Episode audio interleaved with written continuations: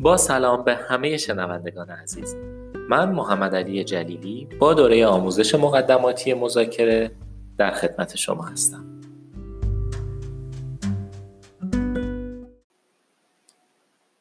دومین تکنیکی که باهاش آشنا میشیم رسیپراسیتی یا به اصطلاح آمیانه تر بده بستون هستش. اصطلاح بدبستان یا جبران کردن در فرهنگ ما وجود داره و مطمئن هستم همگی شما با اون به خوبی آشنایید. جالبه بدونید این فرهنگ در مذاکره بسیار مورد استفاده قرار می‌گیره. برای روشنتر شدن موضوع مثالی رو براتون مطرح می‌کنم.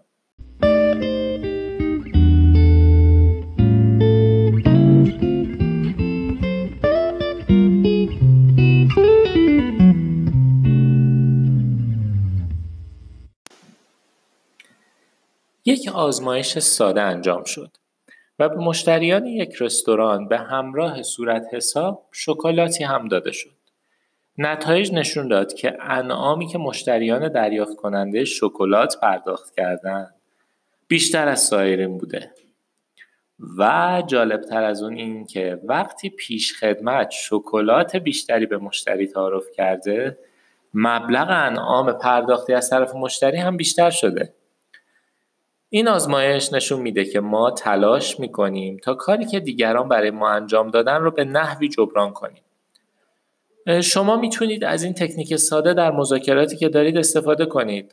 برای مثال یه سوقاتی ساده بدون اینکه ارزش مادی بالایی داشته باشه می‌تونه منجر به ایجاد ارتباط بهتری بین شما و مذاکره کنندگانتون باشه.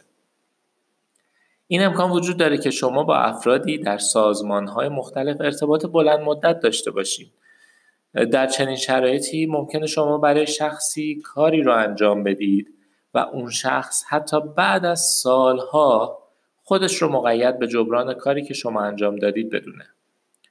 برای آخرین مثال می‌تونم بگم حتی یک لبخند یا یک برخورد خوش هم می‌تونه به عنوان هدیه‌ای از سمت شما برای طرفین مذاکره محسوب بشه.